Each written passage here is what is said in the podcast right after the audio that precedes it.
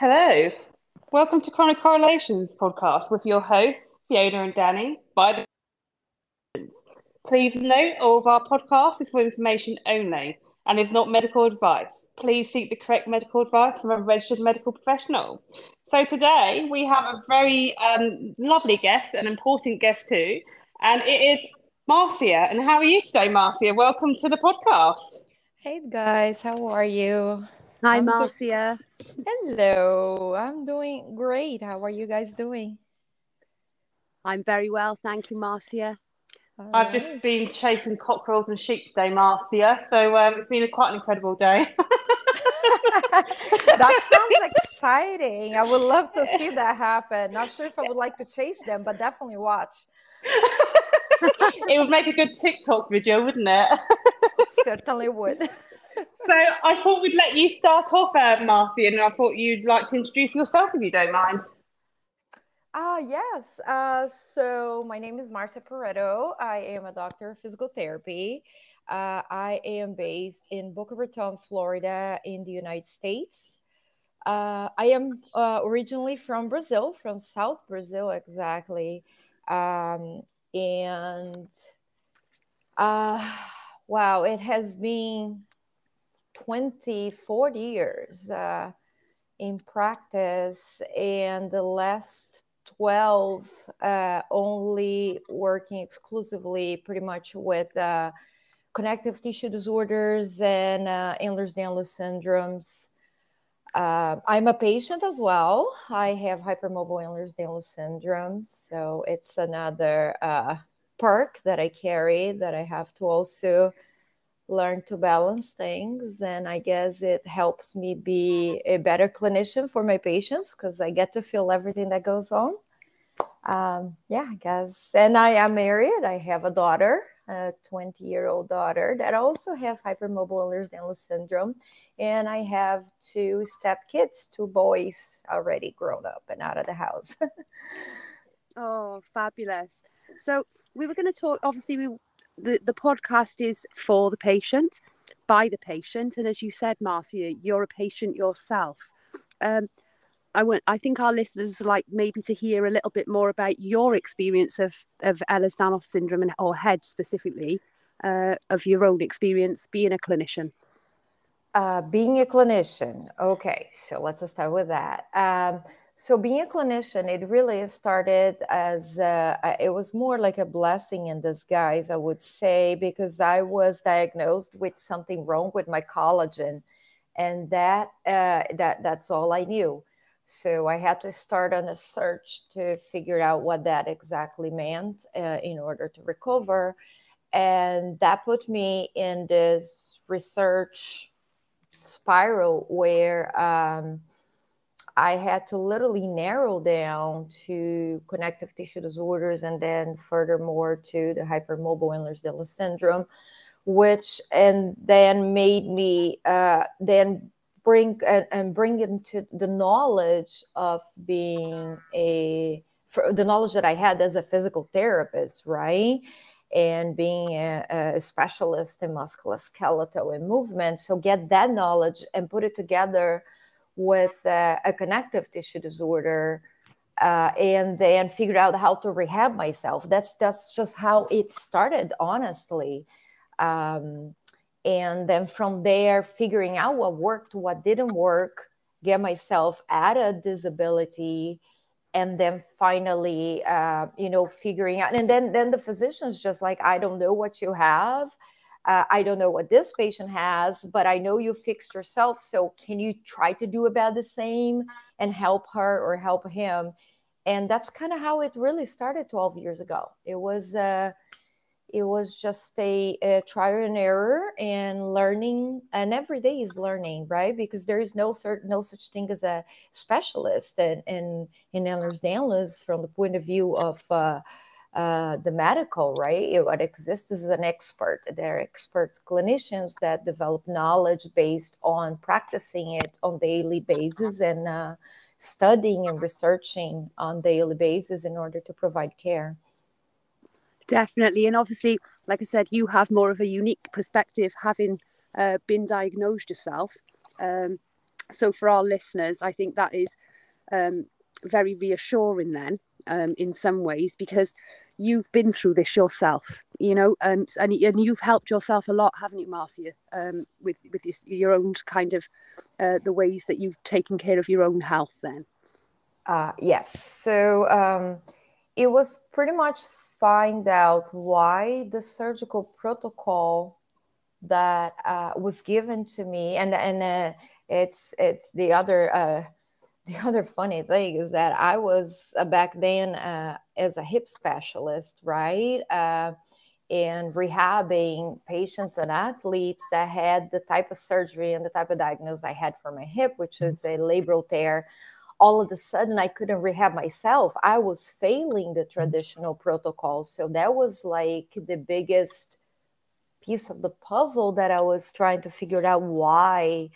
Um, and three surgeries later, I was literally uh, on a wheelchair, unable to really follow the regular protocol. So I had to go back to to my surgeon, sit with him, and and he couldn't figure it out. He didn't know why. Uh, and then we just start trying and and figuring out what could we do to change it and that's pretty much how the whole thing started you know how, let's figure out what we can and cannot do. Well it's collagen. If the collagen is frail it will take longer to heal. So let's delay the protocol. Let's change certain things that you were noticing they're causing more pain. And then there is the, all the other the, the rest of the the, the story and, the, and with the Ehlers-Danlos right? Which uh, I ended up having it triggered severely because there were two surgeries with uh, se- uh, seven weeks um, uh, difference, which I, it's a type of surgery that takes about a year and a half to have a second one done. So that was another uh, issue that ended up triggering all the other systemic uh, uh, diagnoses that are part of the Ehlers-Danlos syndrome. You know. Sure, and obviously from my perspective, then, and my research into zinc deficiency, um, I have uh, lots and lots of publications to support that any type of surgery reduces the level of zinc in the body. Um, so, so from my perspective, that's where obviously we've we've uh, come together. Then, isn't it, Marcia? Because we've noticed some of the same things, a lot of the same things. Um, again, some of the methods. If if you'd like to say to explain to our uh, listeners some of the things that you, I mean, everybody's different, as we know in Ehlers-Danlos, but then lots of people follow the same sort of models. So, so if our listeners, you could tell them like some of the things you've done that have helped you. Uh, well, the, definitely the first thing was uh, figuring out my gut. Uh, I think uh, one of the first things I realized was that uh, my gut was not uh, with the surgeries, with the medication. Um, and even prior to the surgery, all the medications that I was placed on uh, for pain and, and inflammation literally destroyed my body and its ability to recover. So I went from being extremely, let's say, not extremely healthy because I had the, the EDS before, I just didn't know what those symptoms were, but being healthy overall, eating healthy and all that, all of a sudden I was in a situation where I couldn't digest anything, where I couldn't heal. All my joints were aching, were hurting. I couldn't control um, uh, even even my bladder. It was like sneeze and a pee kind of situation, right? Yeah. yeah. so, I think we can all relate there, can't we? Yeah, definitely. it was like embarrassing. You kind of hit the bath. You head to the bathroom because you know you get a brace and then you got a walker and then. Uh, you have to get to the bathroom, and then you got to get the brace off, and then you have to get the pants off, and then you're like, yeah, whatever, it's over. yeah, totally agree. I mean, I can agree with you in that front because I've had a double labral tear as well, like you, uh, Marcia. And I also had a pincer and cam impingement in both hips. And the worst thing is, is when you've had this type of surgery and you have to shower or go to the toilet and you're on a walker or you're on crutches, it is the hardest thing to do, I can assure you. And just to squat as well oh, is really difficult.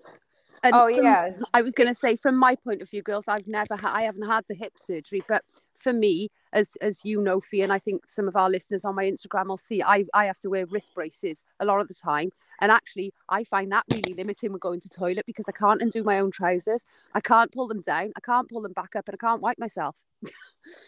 Oh, So- I, I relate. I relate to you on that because with my fingers subluxations and my thumb dislocations and the, the the ligaments on the wrist that I actually have managed to rip them all.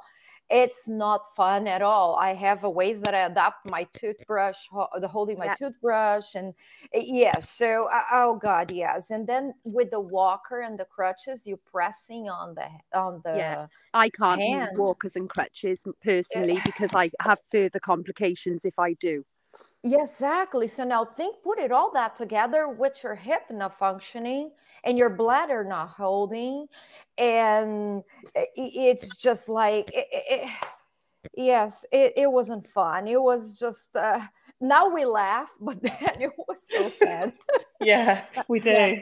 That's it. and a lot of our listeners are at different stages of their their journey in this in EDS. So so for us laughing, like I said, but for somebody who's in early diagnosis, these things can be very distressing because it's so limiting on your life and it affects every aspect of your life as we as we've said. Yeah, and and I honestly I feel like we go through the five the the all the five stages of grief. It's it's no joke. When we find we we are diagnosed, we literally um you know we deny we first like no it's not that and that's what i did at least. I went through and and i think we kind of and i think science has already shown that we don't follow them in an exact order and sometimes we skip or go back to some of them. But i can tell you when i was first told i had i was like nope no that's not me. That's wrong. And then i um and then i went through the bargaining phase and then i really got depressed. The depression part i think is the one that we sit the longest, right? Uh, I, I, well, of course, I went through the anger phase. I was so pissed. Why did it happen to me? And why me? And then eventually, when I got into the depression part of it, I think it was the longest time I stayed. And that's probably where I feel like um, I did the biggest disfavor to my health uh, because I didn't want to eat correctly or I didn't want to eat the right things. I didn't want to do my therapy because it would hurt. And I'm a therapist. And I'm like, Mm. I just don't want to do this. This is hurting. I just don't understand. I give up. And it wasn't until I accepted and I made friends with the enemy. And that's what I tell all my patients. Until you make friends with the enemy, you, you won't be able to ignore the pink elephant in the room. Forget about it. It's there you got all those symptoms. Don't pretend it's not there. Don't let anyone tell you it's not there, right? It's there. It's a pink elephant. It's pretty big, has gotten bigger as you went through the other phases. And then all of a sudden, you can't ignore anymore. So once you accept, make friends with the enemies, that way, that's when you start making progress. That's when I realize I'm like, oh my God, I am losing muscle by the minute. I am barely able to actually get I and I live in a three floor townhouse. I still live in the same place and and I was stranded in my room upstairs. So uh, at that point, I'm like, I gotta realize I'm losing strength. I'm losing my, my gut is is a mess. Uh, I have more pain now in parts that I never had pain. Um, I gotta do something about it. So that's when I started fixing my gut supplementation. Right, I went into several types of supplements like quercetin. Zinc is one of the big ones. I actually went into zinc vitamin d3 vitamin c. Uh, i start doing a good probiotic. I start eating a healthy diet. I realized there were things that i used to tolerate before that then i wasn't tolerating so i had to change my diet.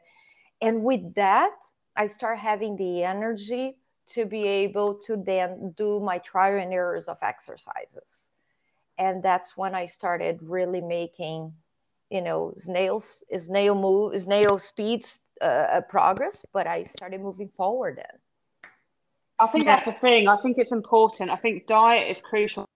Said there, uh, Marcia, because the problem is, I think I don't know. We can speak me and Danny from the diet point. You know, a Yeah, lot of patients don't know. experiences, isn't it? The three of us here are now talking about our own experiences and what we've done, and we've seen changes in ourselves, haven't we? Is what we're trying to to get across here. So we can speak from our own experience. So your experience, Fee, like you like you were going to explain then. Yeah, I mean, I, you know, I can only speak from my own experience, but like I say, you know, people have to seek the correct medical professional advice from a registered professional because I can only talk about my own experience. But, you know, I changed, like you said, um, Marcia, so I changed my diet to Mediterranean diet. Um, I took zinc. I was eating more healthy foods, less type of additive based or food colorant based or fast food.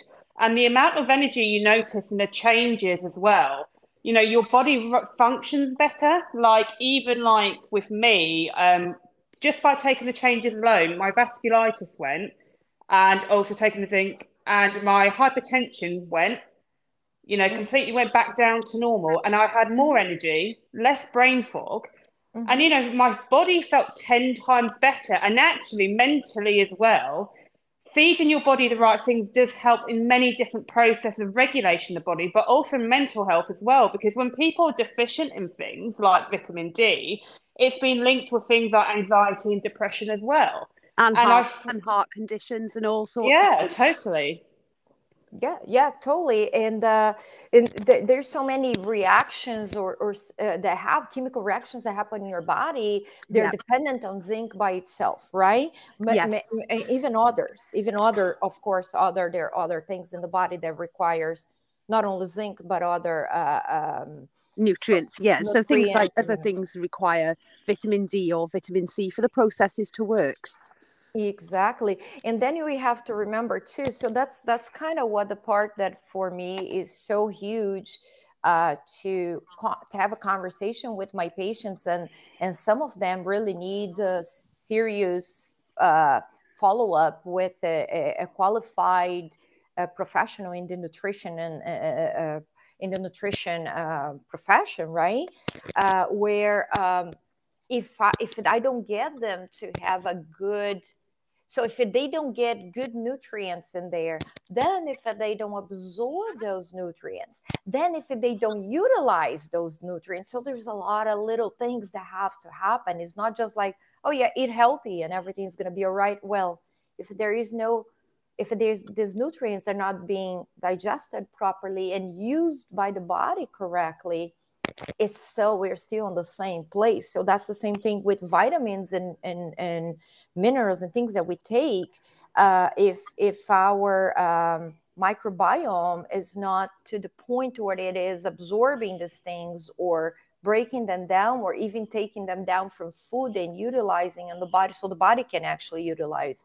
Uh, i can get this patient and try to exercise them for their life and and that will not be a good result because they don't have what it takes for me to strengthen them. So it comes from inside out. Yeah so uh, in some respects as well i mean from my perspective with the zinc research over exercising is is counterproductive because actually you're losing more vitamins uh, when you sweat because you deplete them. Um, your body then is trying to repair processes from the exercising the over exercising when you don't have enough th- uh, nutrients as you said to begin with for those processes to work because ultimately the human body needs certain vitamins as you said for certain processes. If you change the input of something you then change the output and the, the the certain pathways can't then function and work as they normally would so they have to make substitutions. For example as we know in amino acids there's amino acid substitutions found in Ehlers-Danlos syndrome certain types. Um, there's lots of the as we said the knock-on effect then through the whole body. It's not just one process that's affected. Um, so for example with the zinc then we know it's involved in over 300 enzymes. That that's a lot of enzymes isn't it marcia? Definitely, that is a lot of enzymes, and uh, you see the thing as well is uh, it, there is so little that we know still about Ehlers-Danlos or hypermobile Ehlers-Danlos, right? Yeah. Uh, to be more exact. So we still don't understand. And then if we bring the fact of the epigenetics, so now if that person is an I'm happy you're bringing this up. Yes, Oh, but we're no, very I happy have you to bring it bring We're very Yes, happy. we're very happy we're talking about epigenetics. Genetics. because we have to talk about it they can't you see that is the biggest problem that i see in in, in healthcare overall and for many reasons it's not just because it's not wanted to be looked at but the way uh, it's structured nowadays doesn't allow us to sometimes put all these things together. But if we have the great a great medication but we have a patient that's in an environment that is not helping them to heal doesn't matter what you give them because it's external. Healing comes from inside out. So they need to have a strong psychological support strong emotional support. Uh, the environment needs to be right. They need to be able to get the access to the right foods access to the right hydration uh, family support. I mean all this counts. I mean if this is a a, a home environment that is not healthy right? I have i have walked in as a home health therapist several years ago. I would walk in into some homes that i couldn't believe someone lived in there because there was like mold coming down the walls and and like dust and they had animals they couldn't care for and we, i was like oh my god this person's is sick because the environment they're in they're never going to get better so all this needs to be taken into consideration Definitely, because our exposure every day to bacterias, um, Mhm. ultimately our body's trying to fight those off. Well, when you have multiple exposures to, to bacterias, the body is trying to mount an immune, an immune response. Now, we've already um, we've got the evidence again to to to show that zinc is involved in that immune response. You Yeah, need uh, yeah, you need zinc for to mount an adequate immune response, and then you also need zinc for DNA repair. So if you haven't got enough zinc, you one you can't mount an adequate response, and two you can't repair any damage that's being caused. So the cycle just becomes perpetual and goes round and round. And I just want to say as well, as well, oxidative stress. So if anybody's in a stressful environment, that can actually deplete things like zinc and other micronutrients as well. So if they're constantly under stress, like you say, uh, Marcy, in an environment where they go home to, which is stressful, it's got mold in it, it's not a good living environment, you know, for somebody to live in, and it's causing extra stress. Of course, that's going to cause depletions there as well because they're constantly stressed, you know, and they don't have that. And again, I think diet here, as as we said, we were talking about the gut microbe and everything, and and about Ehlers-Danlos, and saying that actually there's no really sort of um, uh, cause then as such. Well, w- again, the the prevalence of bowel disorders and gut disorders in Ehlers-Danlos is extremely high.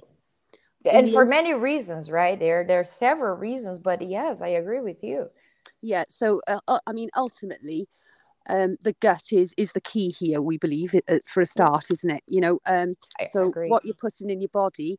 For, so in the gut, for example, the ACE2 receptor, and a lot of people have heard of the ACE2 receptor recently Mhm. because it's um, it's been noted a lot in COVID. Um, Mhm. So, but the ACE2 receptor again is another zinc dependent mechanism. um, so for me, and and then if your gut is, as you said, you if you cannot absorb the nutrients or you're not getting the right nutrients, then Mhm. The body the, the stomach takes that in but it doesn't take everything. So if you're then taking medications supplements um, those things all affect what's going on in your gut. If you drink alcohol um, even covid itself affects the gut because of the it, it, with the ace2 receptor. So it, it itself affects the gut. If you, uh, we all we all know what it's like. Like you said marcia when you're feeling really unwell the last thing you want to do is stand and prepare you know um healthy meals then. You're looking for something quick easy and but again that is actually what we're trying to get across is that is then feeding this cycle almost isn't it? The cycle Mhm. of being unwell because yes. yeah so again we've all noticed a change with our diet. So again my personal experience i changed to more of a mediterranean diet diet.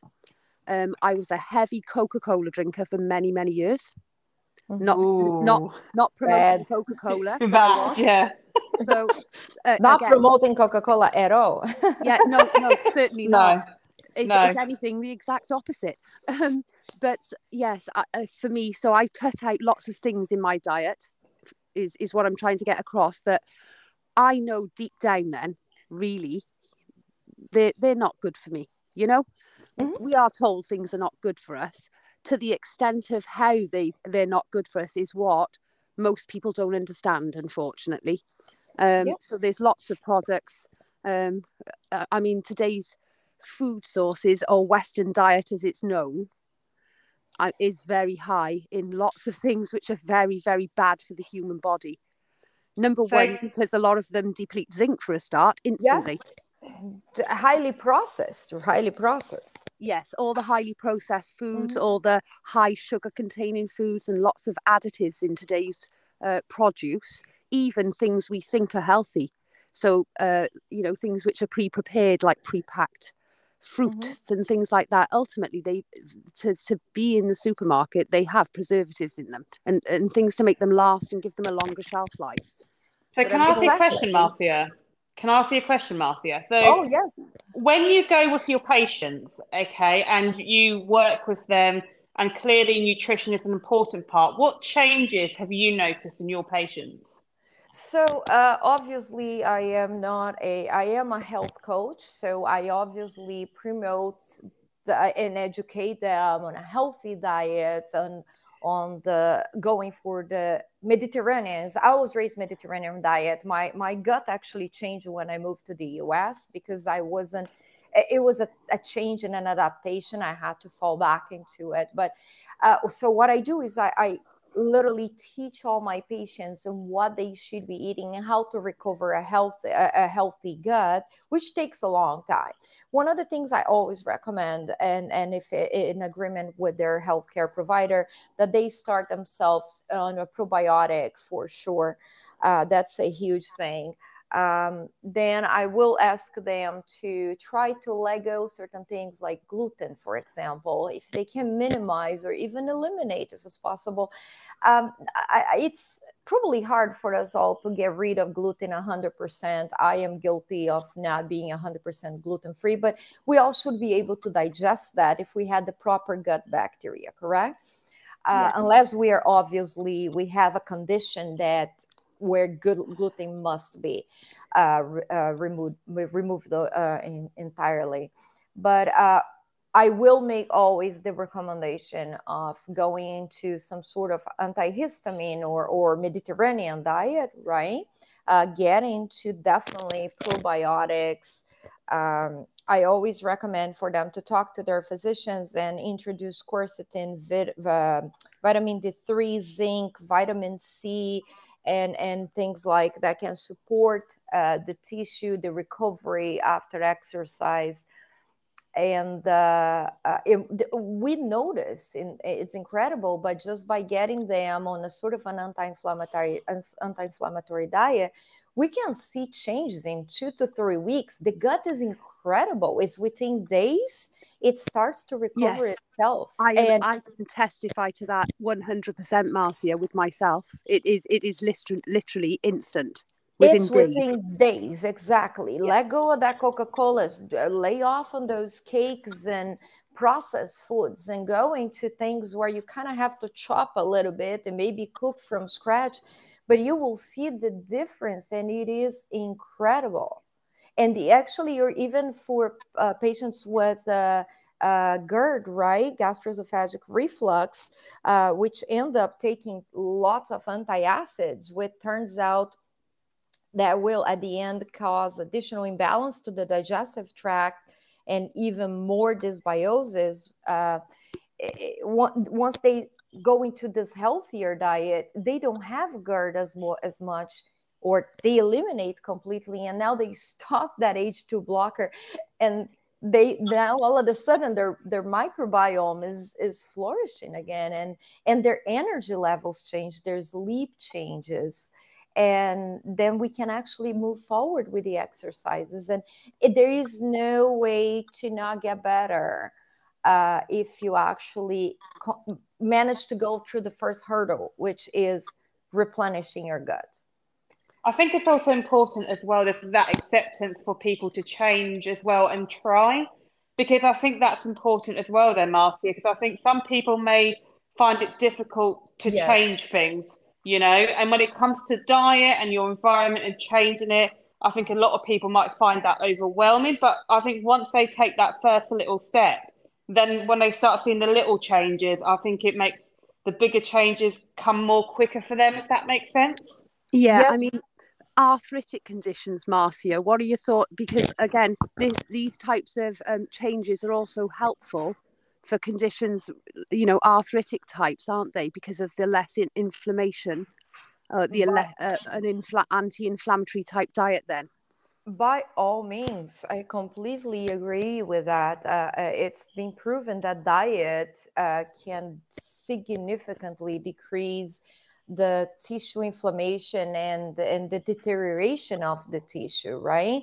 So if you you can't just expect it and this is what i i, I tell everyone uh, we have to be very careful uh, in thinking that these things these things are going to happen immediately. They are not. These are things that are going to go very slow because the body needs to heal itself. So it's not a magic pill we are we are trained to expect a magic pill. We want immediate solution immediate gratification right? Because it releases a ton of great hormones by immediate gratification. But unfortunately that's not how it's going to happen.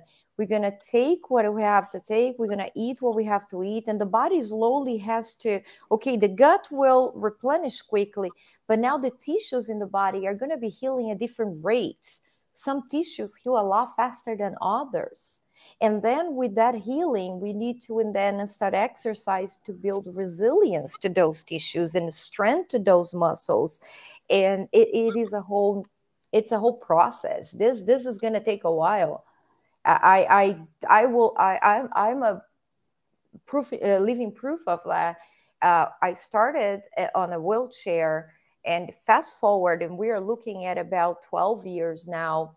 Um, from uh, my first surgery. And I can tell you that each year I can see a progress. Like this year, I took up, um, um, this year I took up rowing on, on a stationary rower machine. Uh, last year, I actually took up cycling outdoors. Uh, the year before, so I started each year I was able to do something better, but I didn't start that way. I started my first goal was actually to be able to the small grocery store by the corner here and be able to walk around once, pick up a couple light things, and be able to come home. That was my first goal. Yeah, and that you should, you know, um, people need to have realistic expectations, as we're trying to say, because this is a longer process. So, our you could be looking at a few years, bef- you know, yes. before things are completely um, getting back on track because the gut surface has to has to heal and it grows back because the information I um, the publications I've seen and the evidence I have say that in a deficiency of zinc, for example, the absorption surface shrinks, Marcia. Um, so that then has to grow back because it's damaged. The it, it, you know it's damaged there, and the ACE2 receptor is the the barrier in the gut. Um, it's yes. it's so once that's damaged, things go through. Then yes, exactly, Agreed. and things that shouldn't go through go through. So ultimately, if we can fix that part, then it's going to stop things going through that it shouldn't. Like because that brain ba- that barrier there is then closed because things are working as they should be. Exactly, agree. And uh, uh, and, and we got to remember that zinc has been found to affect the the uh, regeneration of muscle tissue, right? Yeah. So if you don't have enough zinc, and now you're eh, so you're your zinc is low, things are all imbalanced. You have tissue inflammation, and now you're trying to exercise and there is no no zinc to assist on the tissue uh, the muscle regeneration as one of the things that participate on it right? Uh, this is definitely not going to work. So everything starts in the gut. That that's my true opinion.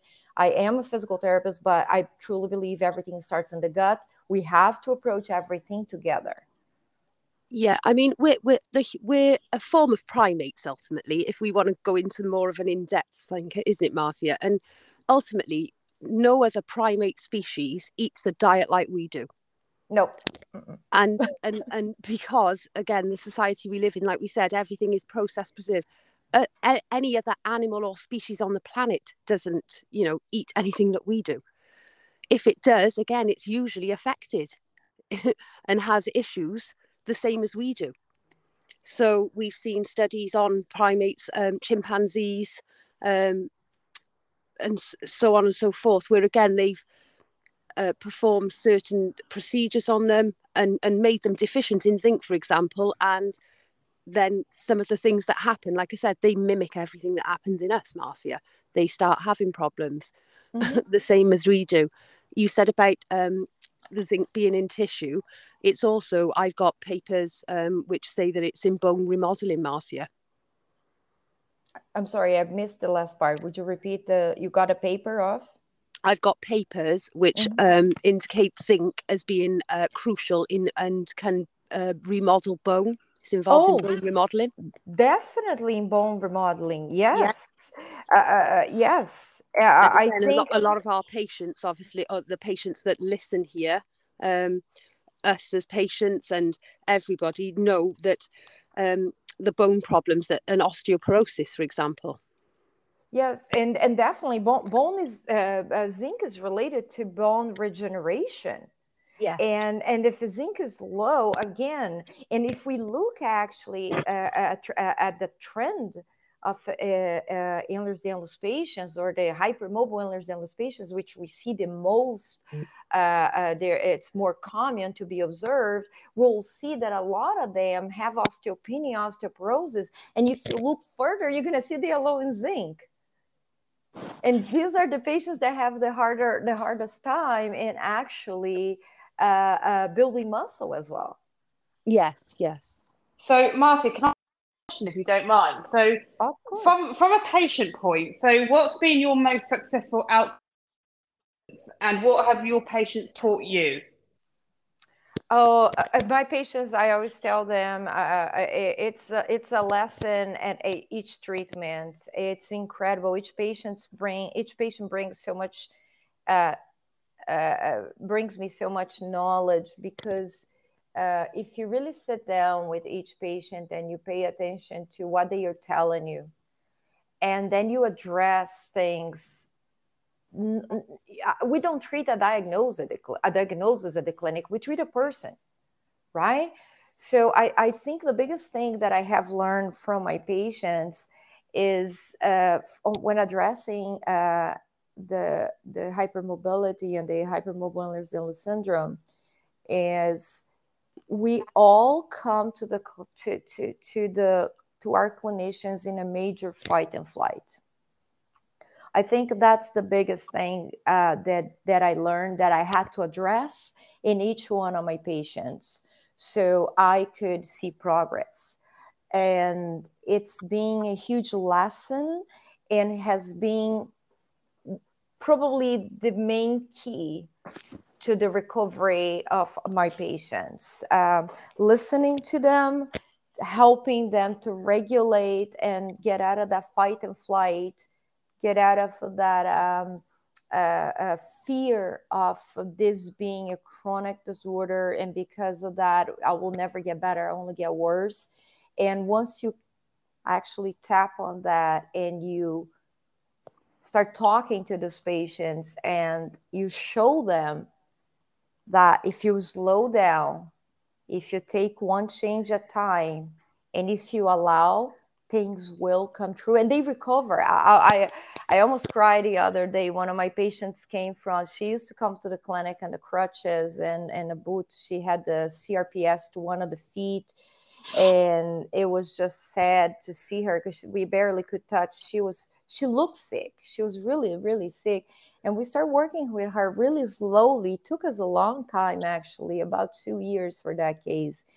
And one of these days uh, i was sitting she was late. She was like 15 minutes late and i'm sitting in my my uh, my chair and i could see the elevator doors and i'm looking out to see if she's coming.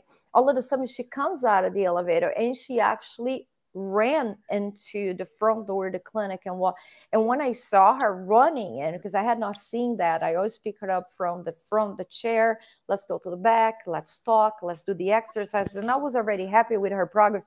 But when i saw her running inside the clinic by the time she walked in i had tears in my eyes because oh it's just like oh my god we have gone a long way so I have a couple, uh, so actually a couple, no, but so many cases that we were able to to get to that. You know, that is that just makes me feel like I'm actually helping people the way I wanted to.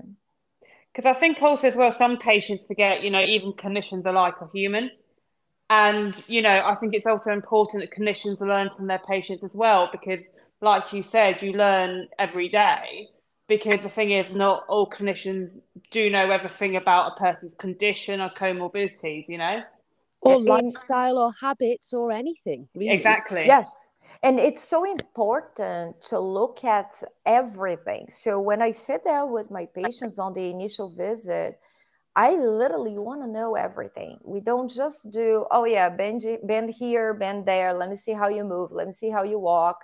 Let me test your strength. We don't. We I I don't do that. Um, the beginning of the visit is literally, tell me about you.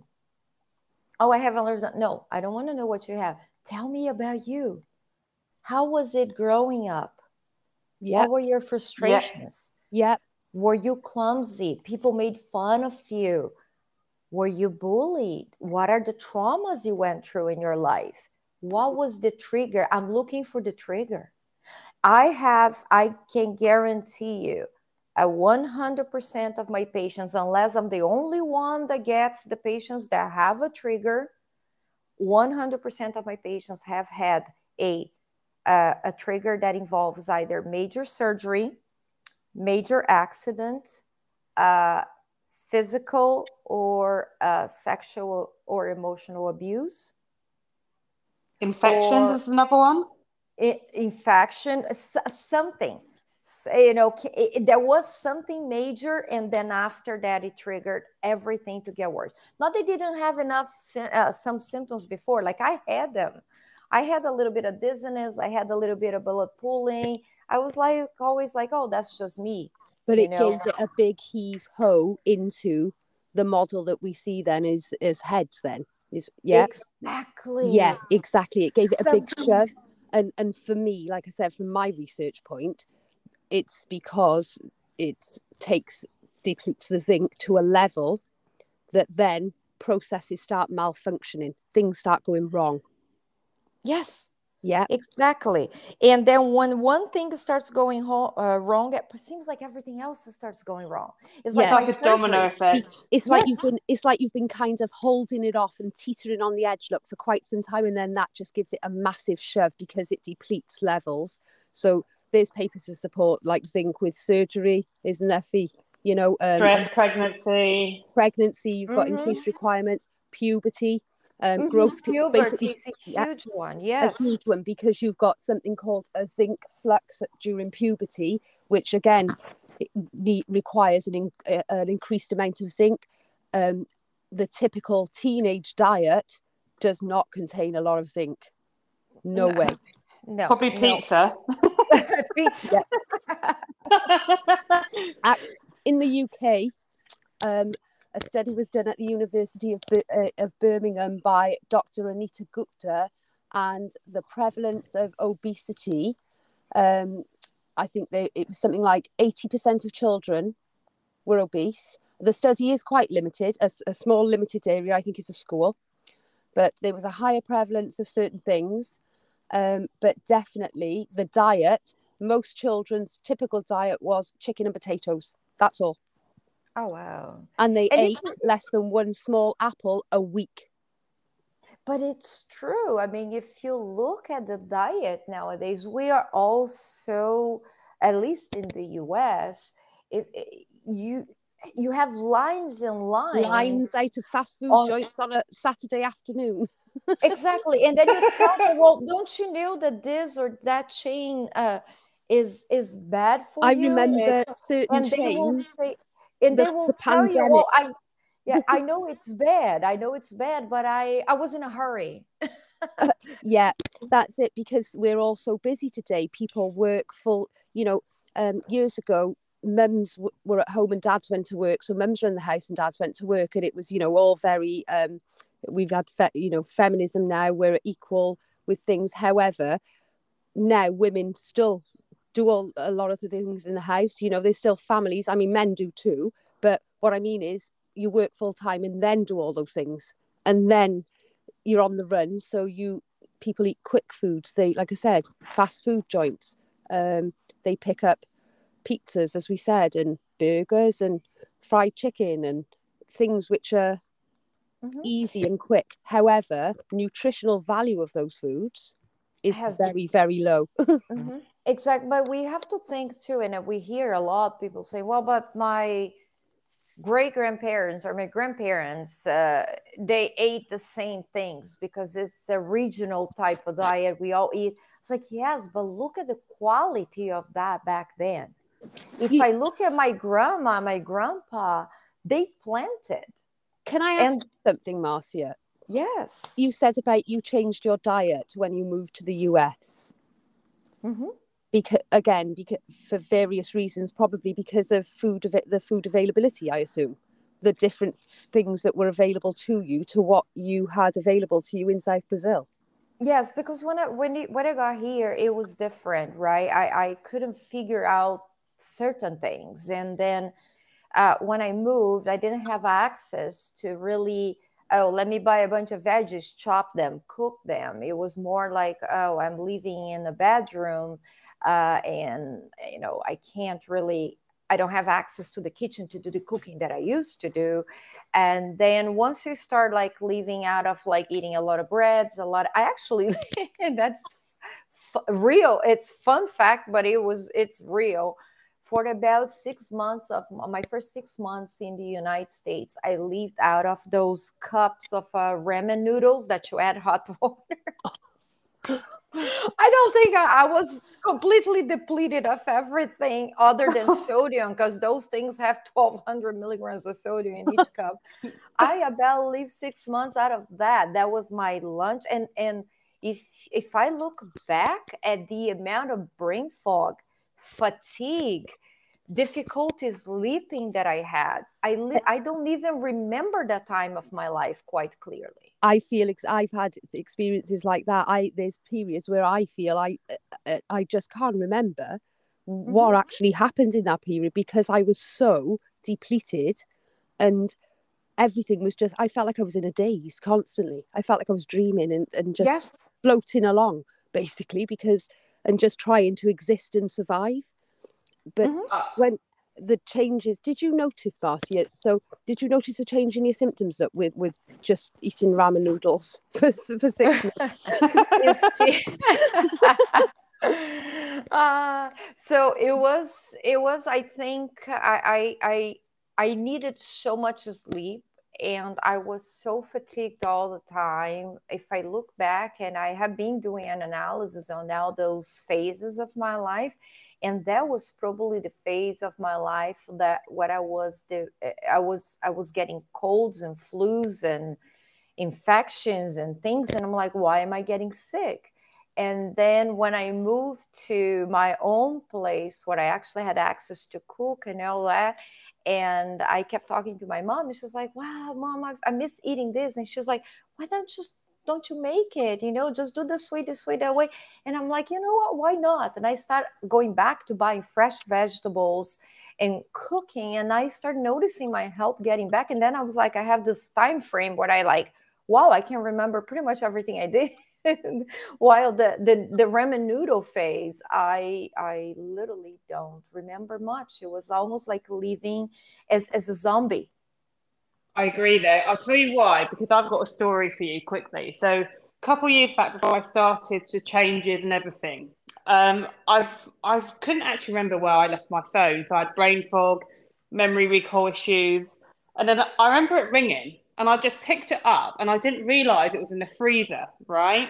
And it was still ringing in the freezer, and it was my consultant on the phone, and he's like, "Can you hear me?" I went, "I went, oh sorry, my phone's frozen." And he just started laughing. He goes, right, he goes, that's a classic sign of, you know, you're down in your vitamins and your micronutrients. We need to get you checked because your iPhone shouldn't be frozen, right? you know, you never go and put like exactly. your iPhone brand new in a freezer, you know. I know. Then, you know, it's just like I just looked at it. I'm like, oh, and he goes, because well, that's the first time I've heard it in the freezer. Normally it's in the fridge. I'm like, okay, that's fine. But then it came back to say I was depleted in iron, vitamin D, B12, and folate. And when you knock them all out, absolutely exhausted. And if you're living on, you know, lack of nutrients, you will feel exhausted. You know, you will feel tired, and that is a process because a lot of people realize the hidden things in food. Like in bread, you have sugar and salt, right? Exactly. People don't know. Yeah. People don't know that. You know, and that's no. the thing. Look at the back of the ingredients point and go, actually, what is in this food that I'm eating? Uh, nutritionally valuable for me. Yeah, and uh, and I mean, this is all empty calories, literally. It's giving you calories that's going to make you obese, that's going to make your health suffer, that's going to make you diabetic, that's going to cause heart problems. It's not giving you what you need to get better. So, Alexa, people say, Oh, I don't have time to get a healthy diet. Uh, okay, so you're going to have to have time to when all those things hit you you're going to have to have time to go to the doctor. You're going to have to have time to take your medications now to just keep you at bay. You're going to have it, it's you got to choose. Pick your poison. Either yeah. you live healthy now so some people tell me well it's just so expensive to buy certain things. So uh, and it's true right? Have you guys ever seen yeah, buy one tomato get one free? I don't i don't see that happen but I do see buy one box of cereal, get another free. Yeah. Yeah. And right? pizzas and, you know, all these things, uh, chicken dippers and uh, what else? Sausages, you know. Things uh, they're like byproducts. They're like yes. so, so bad for your digestive tract. Look at the amount of colon cancer uh, diagnosis that we see nowadays. Uh, mm. And cases of IBS, IBD, GERD, all yes. celiac uh, yes. you know we can just keep going and going. Crohn's all that. And the, the other thing too the portions are, are ginormous. Well again here in the foods compete don't they marcia? So you uh, obviously you've gone to your, your your doctor. The a lot of foods compete for absorption. So um, yes. things called phytates and phytic mm-hmm. acid hinder yes. absorption of other of micronutrients Exactly. And, and if you if you start eating only foods that are highly processed, I mean, to begin with, your body does not know what to do with things when they're highly processed. These and sugar is very addictive, isn't it? As addictive as cocaine. Yes, there you go. No joke. I'm not saying that is documented as addictive as cocaine. And if you start and if you start just having and look at everything, everything has sugar added, added everything. And then people say, "Oh, I'm smart. I'm gonna get this thing. It's gonna be no sugar added." And then you look and what is in there? All those sugar uh, uh, substitutes that are actually chemical Yes. It's chemical. Break it down and you're going to get rat poison. You're going to get other things chemically, right? Yeah. Crush like, bugs, isn't it? In carmine. Red, red crush bugs they make red food coloring with. Yes. Yeah. Exactly. and yeah, like, okay. So isn't that better to, if you're going to have sugar, have high quality sugar, but have in the right amount. You don't need, I mean, look at ketchup ketchup, three quarters of a, a tablespoon of ketchup is sugar. And like we said, sugar is very addictive. Mm-hmm. Sugar is very addictive. Have you ever have you ever guys seen the experiment of getting a soda, cola, and and cooking it until you evaporate all the yeah. water that's in it, the goo that you get? Yeah. Have you guys ever heard when people say, "Oh, you, you your toilet's clogged"? Just put some cola in it and wait. Yep. Or if you have some rust on your car bumper, just drop some soda. It will clear. Like, really, if you can unclog a toilet with it and get rust out of your car bumper, I think we have a problem drinking that. we yeah. shouldn't be. It's, it's a true fact. And also, what I actually wanted to ask, if you don't mind, Marcia, is when you talk to patients about changing their diet, do you ever have any like confrontations or issues of them wanting to change? So, yes. yes. Yes. And there are many reasons why that happened. And uh, I, I, you know, as a clinician, I have to be able to present what is going to happen, uh, what's going to help someone, but I also have to be sensitive to how they are going to receive that. And there is many reasons. For example, I had a case. Uh, this girl, she comes to me. She's wearing a lot of compression uh, garments, and she's uh, has a dog to help her because she is uh, severely uh, uh she has severe symptoms of POTS, right? Mm-hmm. And she's like, my heart rate is always elevated, and I barely can move around. Everything spins around me, and I have this pounding headache. And I'm looking at her with this 30 ounces cup of coffee with a bit of cream and then she has a, a regular 16 ounces bottle of uh, water with her and i'm like hmm something is in, is reversed here right? And then i tell her well um, how often how, how how much coffee is in there? She's like oh this is my favorite drink. I actually drink about two of these a day. That's 60 ounces of coffee. Wow. Wow and then when I told her, you know, the coffee increases your heart rate, that coffee will cause the dizziness as well. The coffee will cause, and I went on and on on what coffee could cause, contributing to her POT symptoms. And I was very careful in saying that. And she was like, nope, that's non negotiable. I am not changing that and there was she wow. literally eventually she dropped out of treatment because that was a non-negotiable and she couldn't tolerate the exercises because uh, i mean she was de- chronically dehydrated she told me that she would drink about two or three uh, bottles of uh, the, the, the regular size bottles of water the 16 ounce ones and she was drinking about the one I saw in front of me was a 30 ounces, and I, I won't go into name of uh, chains of uh, coffee, yeah. right? But it's a it's a place that sells a 30 ounces one, and that's what she had there. And she said she has two of those a day, and then she complained I'm not sleeping, elevated heart rate. So these are people that this type of people I cannot confront. I can make a recommendation, and I can I have to if they're not a person needs to be open mm. to be able to mm-hmm. change. Mm-hmm. And sometimes it's not even because they don't want, is the fear of change. Yeah. Yes, yeah, there's definitely. a lot of fear because you're used to a certain way, and sometimes, and I will tell you this for my because it happened to me. Sometimes we are sick for so long. Yeah, you don't know how talk, you'll cope. Do you? You, you don't know you, how you'll cope without your coffee because it's what gets you through the day. And not only that, you don't know what to do with your life if you get better. Yes. You don't know. Yeah. You don't know. It's like, oh my God. I, I, I what, wait, I, I, you identify, and I can tell you because it was me. I identify so much and being that way that when I start getting better, I was like, whoa, what is this? This is new. yeah, what's going on? I, I can like do things that I used to be able to do before I got sick in the first place. And um, because you do, ha- you know, a lot some people everyone's affected differently aren't they but most people see an uptake of their symptoms like we like we said during periods of their life in hEDS they mm-hmm. tend to start having problems during either through the growth period so from birth mm-hmm. then they'll start having problems then through early childhood again a growth period about seven or 8 mm-hmm. i usually starts with gastrointestinal symptoms in children starts 1st mm-hmm.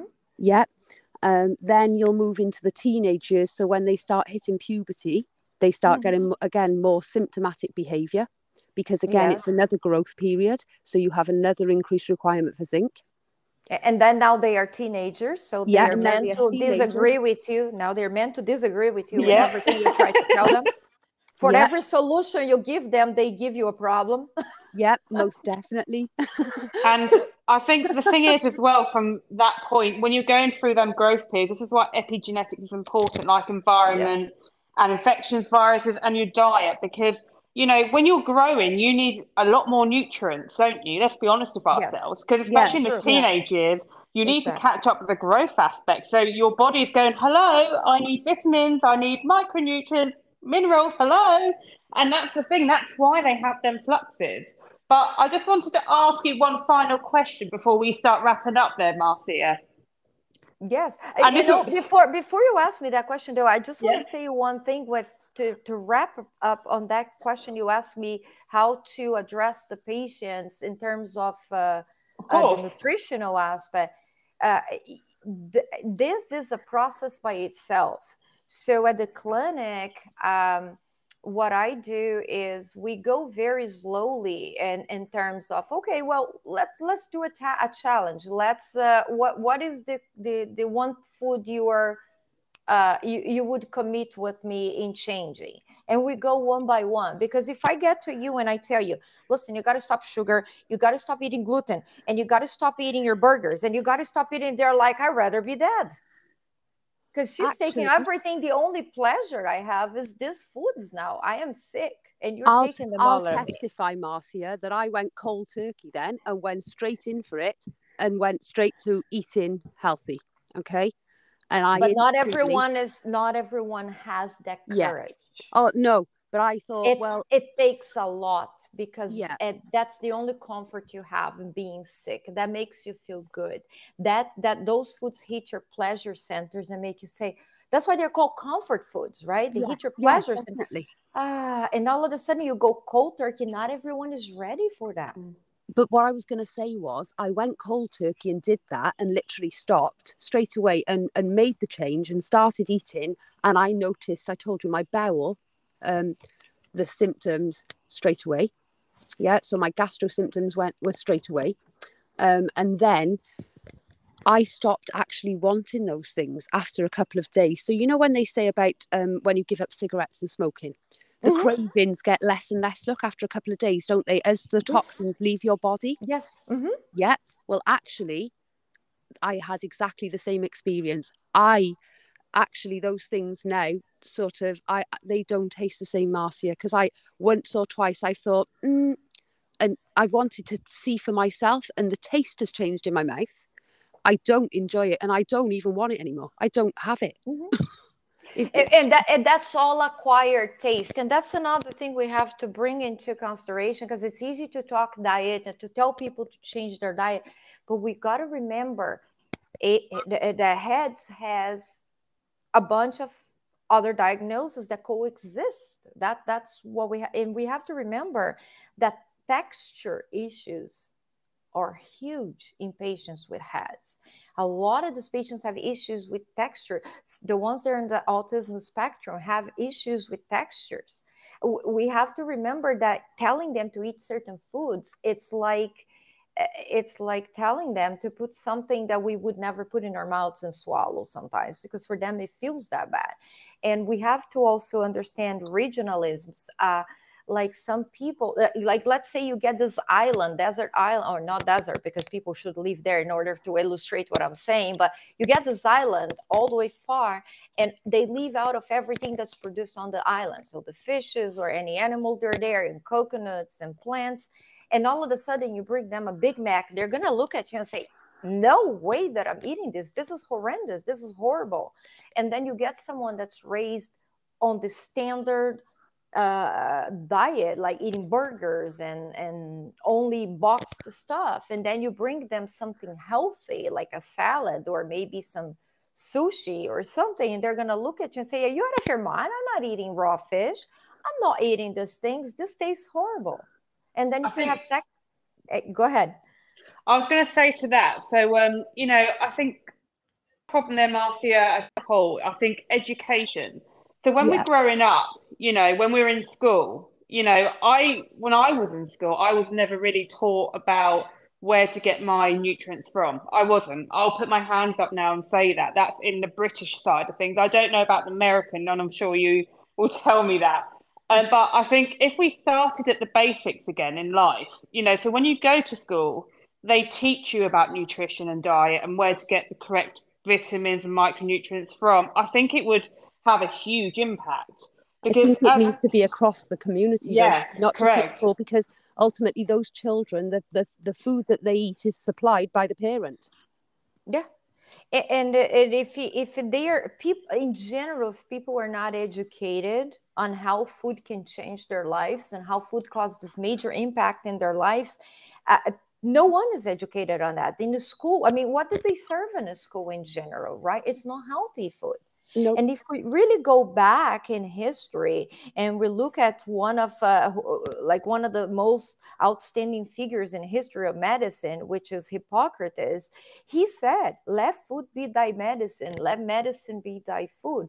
Our bodies can build everything from healthy foods yeah we can get it. actually had hypermobility didn't he? Exactly. That's yeah. what it said. That's what it's uh, documented. He also and, said like the good side of the sun i.e vitamin d.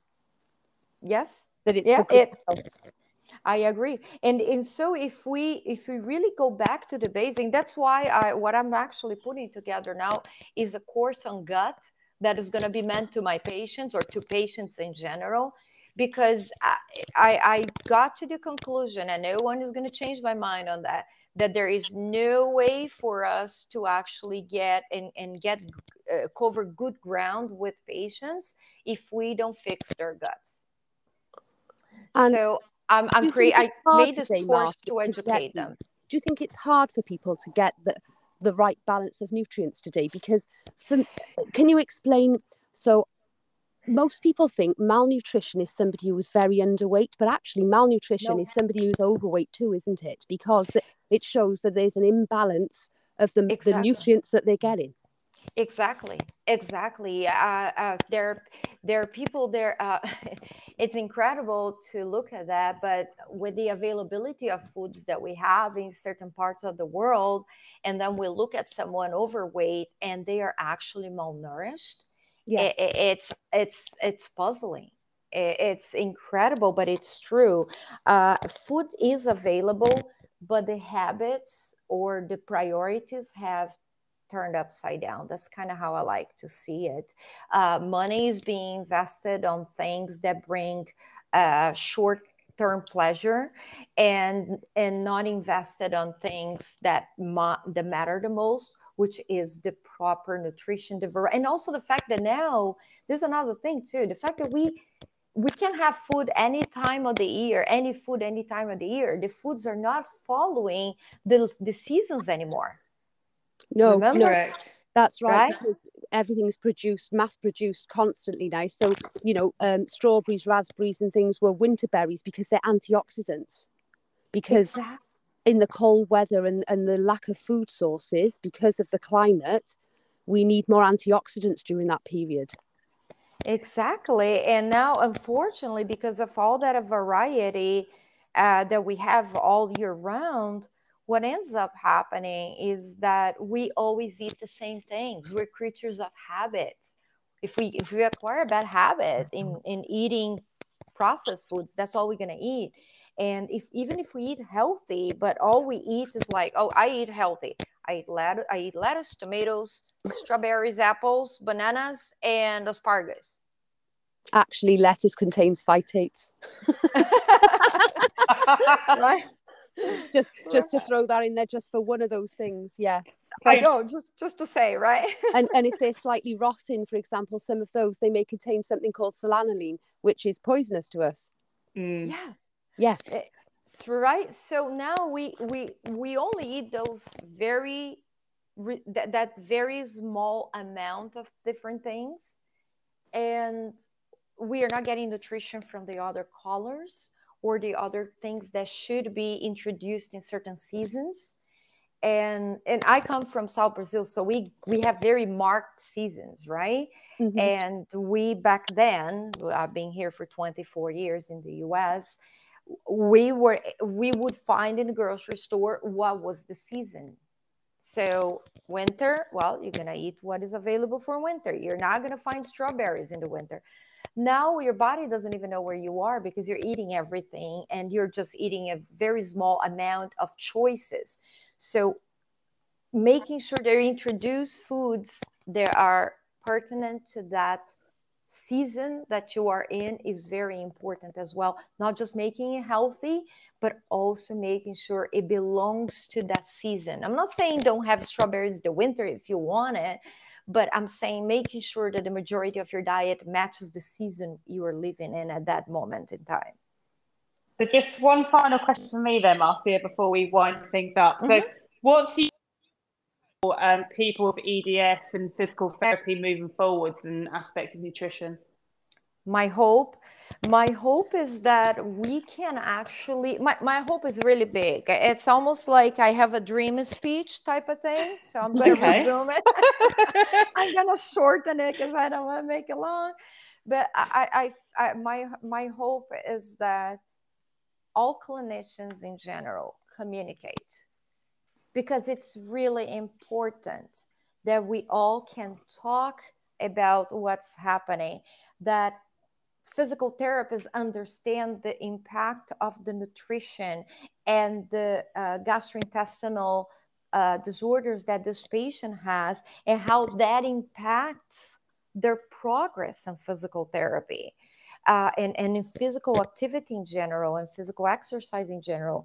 It's that uh, we get together with nutritionists and dietitians and we can get into a, a, a, you know an open conversation where we can see okay now that you're being able to introduce this to your patient i know i can move forward in the physical therapy aspect with these progresses that i'm looking at for this patient to actually really get better.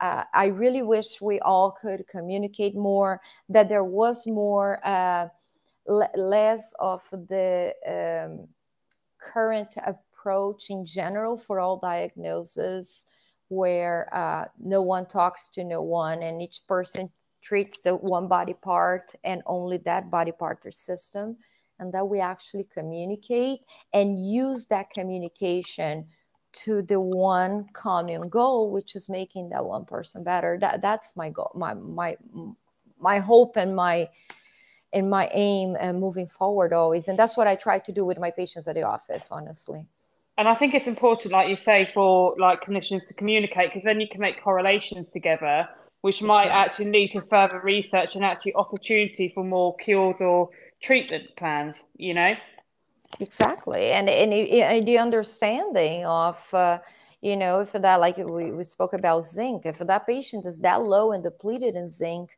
and you're trying to strengthen that patient, obviously there are other aspects and other things that are part of it. It's not the only the zinc, but what if you're not making progress? I mean, if that patient is that depleted, can you maybe make a referral? Can you spot that because another clinician missed and say, "Hey, I noticed this." go to a diet uh, to a nutritionist go talk to your physician uh, you know let's carry this as a let, let's all have one common goal which is making that person better instead just like okay take this come back in six weeks. Oh you're not making progress. I don't know what you have. Go back to your doctor and things like that. And one keeps pushing to the next and the patient is sitting in the middle and just like hopeless. I think it's important for human life, really, that diet and education about diet and nutrition is is pivotal now uh, to yeah. survival of the human race because ultimately you can you can put band-aids on something or plasters on it marcia um, mm-hmm. lower down the pathways. But if you're not treating the root cause of that problem, it's going to keep occurring and it's going to keep causing mm-hmm. problems in other avenues. So it's like you're putting out one fire, but then another fire starting. Mm-hmm. I agree. I agree. Treating the root cause is essential. And honestly, uh, I always say you cannot pour from an empty cup. Uh, if if you don't heal a person from inside out, Mm-hmm. Uh, it, it, there, there is no progress to be made. There's nothing no one will be able to do. So just giving pills just uh, trying to push them through exercises uh, or doing surgeries or adding braces or that's that's never going to be enough well i just wanted to say then marcia so thank you for coming on the pod today you've been wonderful as ever um, it's been really informative and i'm sure all the people listening to the podcast would uh, really enjoy it as well because it gives them you know information only but as i said previously you know please all of our podcasts are for information only and for people to seek the correct medical advice from a registered professional. So thank you very much again, Marcia. We shall leave it there. And um, thank you again. And we hope to invite you on again, hopefully, there, Marcia. Yes, no, speak to you soon, Marcia. Yeah, that was that was a pleasure. Thank you so much. Great conversation as always. And uh, yeah, it was a pleasure. You guys have a wonderful rest of your day. You Thank too. you. Bye. Bye. Bye. Bye bye.